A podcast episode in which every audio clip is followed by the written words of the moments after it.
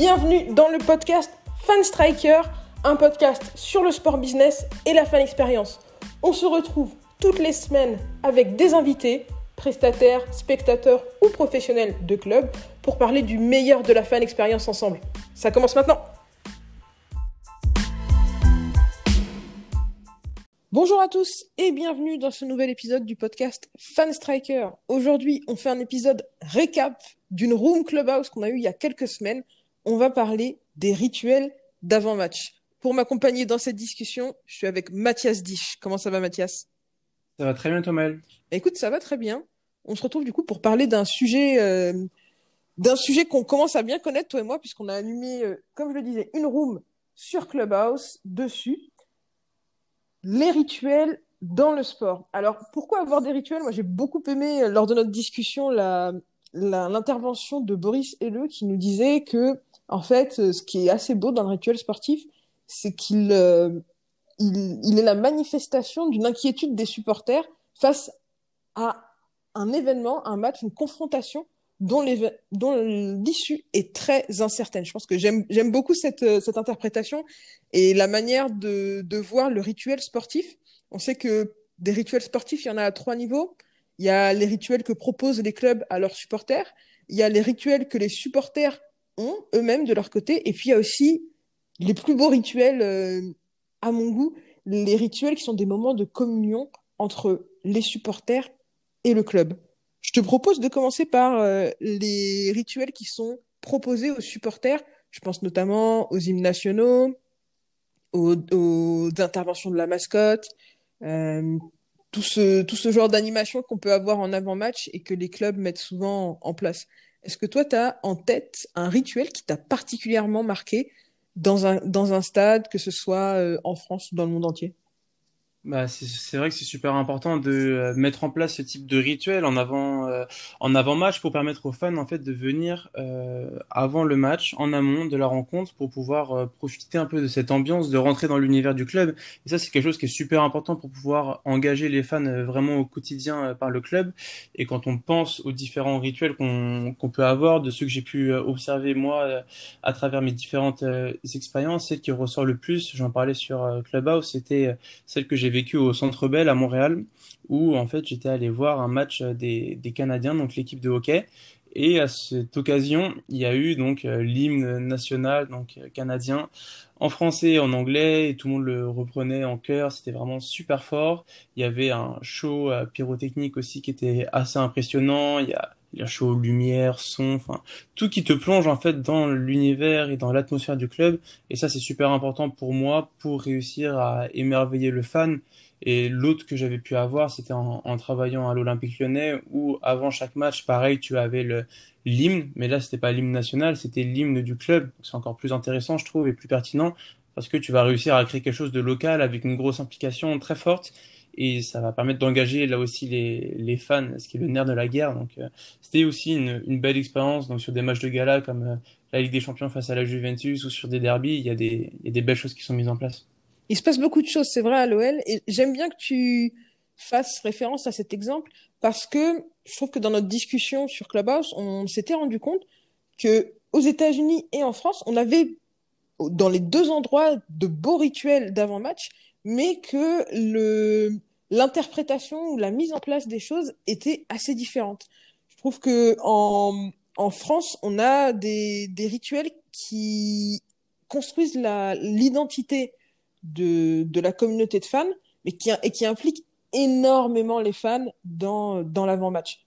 Je me rappelle, par exemple, on était allé au LOSC, pour, au stade Pierre-Mauroy, pour voir un match euh, du LOSC. C'était LOSC PSG. Et en fait, en avant-match, les supporters, ils ont l'habitude d'aller euh, à, tous ces endroits, à tous ces petits rendez-vous que l'équipe du LOSC leur crée. Donc, par exemple, euh, ils savent que à l'avant-match, il va y avoir l'arrivée des joueurs à tel endroit et qu'ils vont pouvoir prendre quelques photos et qu'il y aura euh, une animatrice qui est la même toutes les semaines et qui est la même depuis des années qui va présenter les joueurs, parler de la composition et euh, ce sera un, un, endroit pour eux où ils vont pouvoir avoir leur euh, voilà un, un, premier pouvoir jeter un premier coup d'œil sur les joueurs qui vont les faire rêver pendant la soirée et c'est c'est un dispositif que j'aime beaucoup Deuxième niveau de rituel dans l'avant-match, c'est les rituels qui sont des moments de communion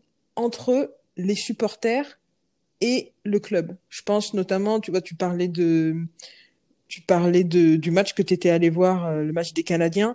Je sais que à Montréal, il y a toute une, une culture autour de, de la cloche en avant-match. Je sais que euh, il y a quelque chose de, de similaire à, dans le stade d'Atlanta pour euh, pour le foot où euh, il y a une cérémonie autour d'un d'un immense clou que euh, que l'on va enfoncer en début de match.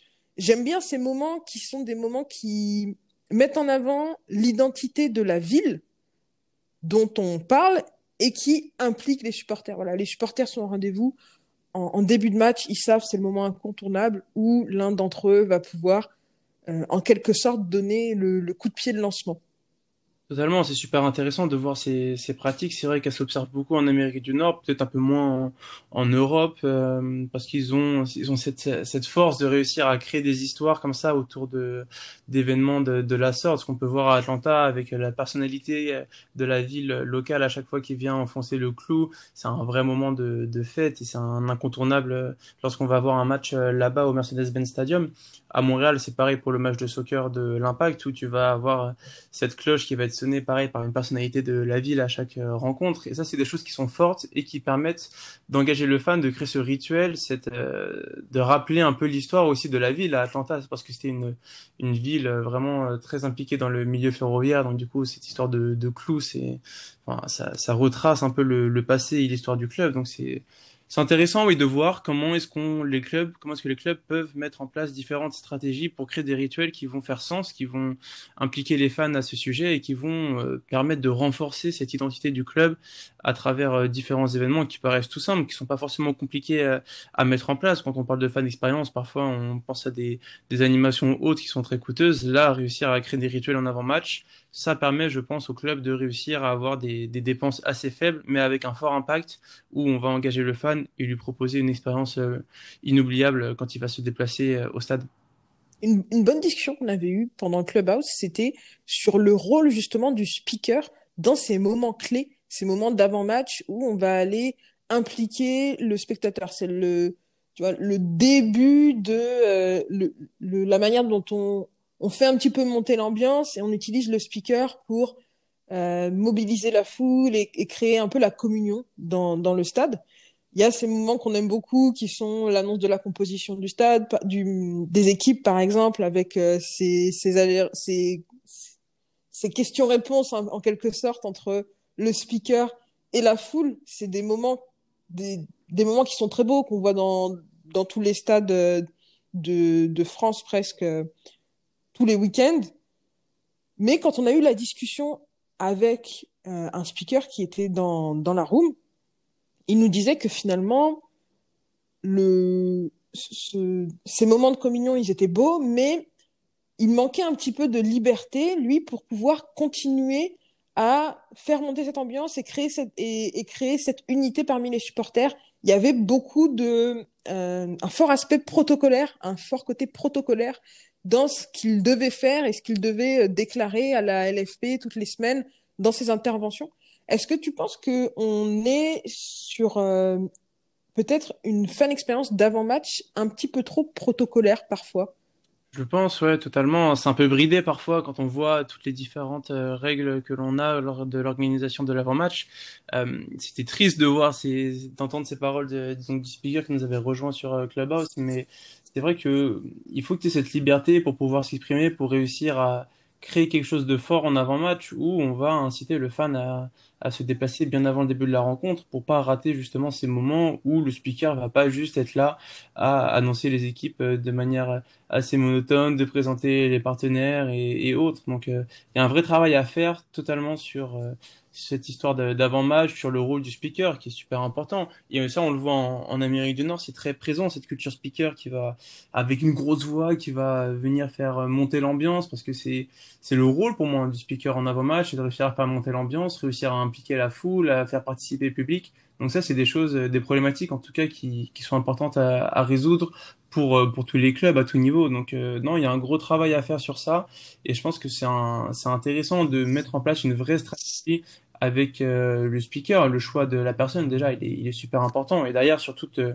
tout le programme que tu vas avoir avec lui, euh, euh, ça doit être bien pensé et en tout cas bien orchestré pour euh, réussir à, faire monter tout ça. Et moi, quand j'étais à l'OL, le speaker prenait toujours place dans les réunions d'avant-match pour cette organisation. Il a un rôle central là-dedans à jouer pour engager les fans et leur proposer une belle expérience. Ouais, ça fait partie de ces moments qui ont besoin d'être très cadrés, mais qui à la fois, euh, tu vois, t'as envie de, t'as envie que ce soit à la fois naturel, mais il est nécessaire qu'il y ait un cadre. Donc, euh, en tout cas, on, on remercie grandement tous les speakers qui nous font vibrer tous les week-ends dans les stades, et on espère d'ailleurs qu'ils pourront bientôt euh, retrouver un, un, beau public dans les stades pour euh, pour interagir avec eux. Comme tu le dis, il y a énormément de, de travail et je, et je pense qu'il y a, il y a de la place pour, euh, pour créer une expérience encore plus belle en avant-match grâce aux speakers. En avant-match, on a, comme on le disait, les expériences qui sont proposées par les clubs. On a les expériences qui sont des moments de communion entre le club et le spectateur, mais on a aussi des expériences, des rituels qui sont à 100% gérés par les groupes de supporters. Je pense notamment aux tailgate parties ou tout simplement aux, aux avant-matchs organisés dans les bars. On a eu de longues discussions sur ces sujets-là qui nous ont beaucoup fait rêver, notamment je pense à Benjamin Roubégou qui, euh, qui nous a vraiment fait rêver parce qu'il avait vécu quelques avant-matchs en quelques avant-matchs de, de NFL où il a pu participer à des tailgate parties. Est-ce que tu penses que c'est euh, le, le rituel d'avant-match 100% euh, porté par le supporter. Est-ce que tu penses que on a des traits communs entre ce que l'on voit en Amérique du Nord et ce que l'on voit en Europe Parce que finalement, en Europe, tu vas avoir aussi une culture de d'aller au bar ou d'aller, tu vois, prendre sa, sa galette saucisse euh, en bas du stade, euh, en, bas du stade de la route de l'Orient tous les tous les week-ends au, au, même endroit, au même au même kiosque. Donc, est-ce que je dirais pas que c'est comparable à ce qui se passe dans les tailgate parties euh, du fait tout simplement de l'ampleur, mais est-ce que tu penses qu'il y a un... une demande, en tout cas du côté du public, pour avoir des choses de plus en plus développées en avant-match je pense, je pense totalement qu'il y a une, réflexion à avoir là-dessus. Les fans aujourd'hui qui sont en Europe ou en Amérique du Nord, pour moi, ils ont cette envie de se connecter avec le club, d'avoir des points de contact avec lui. Et du coup, le fait de pouvoir euh, mettre en place des choses en avant-match comme ça, géré euh, par les supporters, c'est quelque chose qui, qui se voit beaucoup. C'est différent, je pense, entre l'Europe et l'Amérique du Nord. En Europe, on aura plus tendance à voir euh, les groupes euh, d'ultra se réunir de manière euh, très, fréquente pardon, euh, en avant-match, de faire monter l'ambiance. Moi, je le voyais à Lyon avec les, les fans qui venaient avec, avec leur fumigène en dehors du stade et qui faisaient pas mal de bruit. C'était super sympa à voir. Euh, derrière, euh, en avant-match, tu vas aussi avoir cette culture du, du tifo en Europe qui est assez intéressante euh, à observer et qu'on retrouve pas au, forcément aux États-Unis. Mais après, eux aussi là-bas, ils ont des, des avantages, ils ont des, des choses qui font très bien. Les tailgate parties, c'est quelque chose, oui, qui fait rêver. Quand on, quand on voit les, ce que, les différents événements qu'il peut y avoir dans le football américain ou même maintenant dans d'autres sports, tu te dis qu'il y, a a vraiment des belles choses et c'est des événements qui ont l'air assez incroyables. Après, c'est, je pense que tu peux le reproduire en Europe euh, à partir du moment où tu réussis à faire venir une offre de food and beverage qui va être intéressante, où tu vas avoir des animations. Tu peux faire venir le, le fan en avant-match et réussir à, à l'intéresser à, à ce niveau. Je pense à quelque chose comme comme rituel qui peut être euh, qui peut être sympa, c'est tout simplement de de permettre aux fans de se réunir tous ensemble en avant-match. On parle des des bars qui sont à l'extérieur du du stade, mais ça peut être une zone spéciale à l'intérieur du stade qui est gérée par les supporters, mais juste où le club euh, va dédier cette zone-là et va juste peut-être euh, ramener de, de, la musique ou, ou, autre. Et derrière, les fans vont pouvoir venir communier avant la rencontre, échanger avec les autres. Et ça, ça peut être euh, sympa, surtout sur les mois de l'année où il fait une température et, une météo un peu plus clémente. Donc, euh, je pense qu'il y a des belles choses à faire pour réussir en tout cas à engager les fans, même si c'est eux qui drivent un peu le, le sujet. Un genre d'hybride entre une tailgate party et une fan zone, ouais, c'est ça? En gros, ouais. Ça, ça pourrait être... Ouais, je, je pense que c'est, je pense que c'est une bonne idée. On n'a pas la, la, la, culture de la tailgate party euh, telle quelle, mais effectivement, si, euh, comme tu le dis, je pense que c'est une très bonne idée. Tu mets en place euh, quelque chose qui est géré sur le fond par le club mais dans les fêtes par les supporters, voilà, tu leur laisses, tu leur, en, gros, tu leur laisses un, un, endroit où se retrouver, mais sans organiser, euh, sans faire quelque chose de trop guidé ou sans faire quelque chose de, de trop bridant pour eux. Et, et ça va créer une, une bonne culture. Et, et tu vois, ce que je trouve intéressant, c'est de réfléchir après en termes de business, quelles seront les implications. On sait que euh, aux États-Unis, justement, cette culture de de se rassembler autour du stade avant le match, elle, dérive de plus en plus vers des rassemblements de supporters qui n'ont pas la possibilité d'avoir des billets. Je pense au, notamment chez les Golden State Warriors, tu peux acheter des, tu peux acheter des billets pour le, pour le match sans avoir de place en tribune. Tu vois, des, des billets sans vue en tribune, si tu veux. Euh, je pense qu'on on pourrait, on pourrait arriver à, à dériver ce genre de choses en France si on, commencer petit à petit à habituer les supporters à avoir des petits rituels d'avant-match comme ça, où ils viennent plus tôt, où ils viennent juste se rassembler, où ils viennent discuter du match, où ils viennent participer à des petites animations, euh, peut-être qu'on met en place euh, si, si nécessaire. Donc euh, très bonne idée, j'aime beaucoup, j'adhère, j'adhère absolument à ton idée. en tout cas, Mathias, merci beaucoup d'être venu discuter avec moi de ce sujet sur les rituels d'avant-match dans le sport. Où est-ce qu'on peut te retrouver après ce podcast? Bah, C'était avec plaisir, Maël. C'est vrai que c'était une discussion, je trouve, qui était euh, très intéressante qu'on avait eue sur Clubhouse. Donc, euh, top de pouvoir euh, la retranscrire et évoquer d'autres pistes dans ce podcast.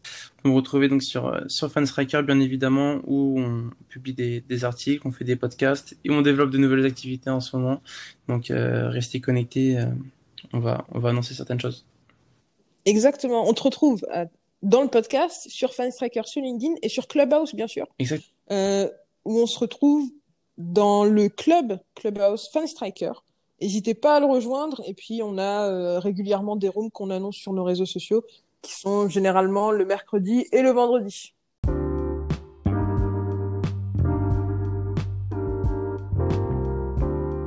Merci à vous de nous avoir rejoints pour ce podcast. Comme d'habitude, si vous voulez aller plus loin sur les sujets dont on a parlé, je vous ai mis plein de liens dans la description. N'hésitez pas à réagir à l'épisode d'aujourd'hui en nous laissant des messages sur l'application Encore. Ça s'écrit A-N-C-H-O-R. Vous pouvez laisser des petits messages audio qu'on pourra intégrer dans les épisodes suivants. Vous pouvez aussi venir discuter avec nous sur les réseaux sociaux de Fanstriker, que ce soit sur LinkedIn, sur YouTube, sur Twitter, sur Facebook ou sur Instagram. On est présent à fanstriker. Bien sûr, vous pouvez aussi visiter notre site internet fanstriker.com.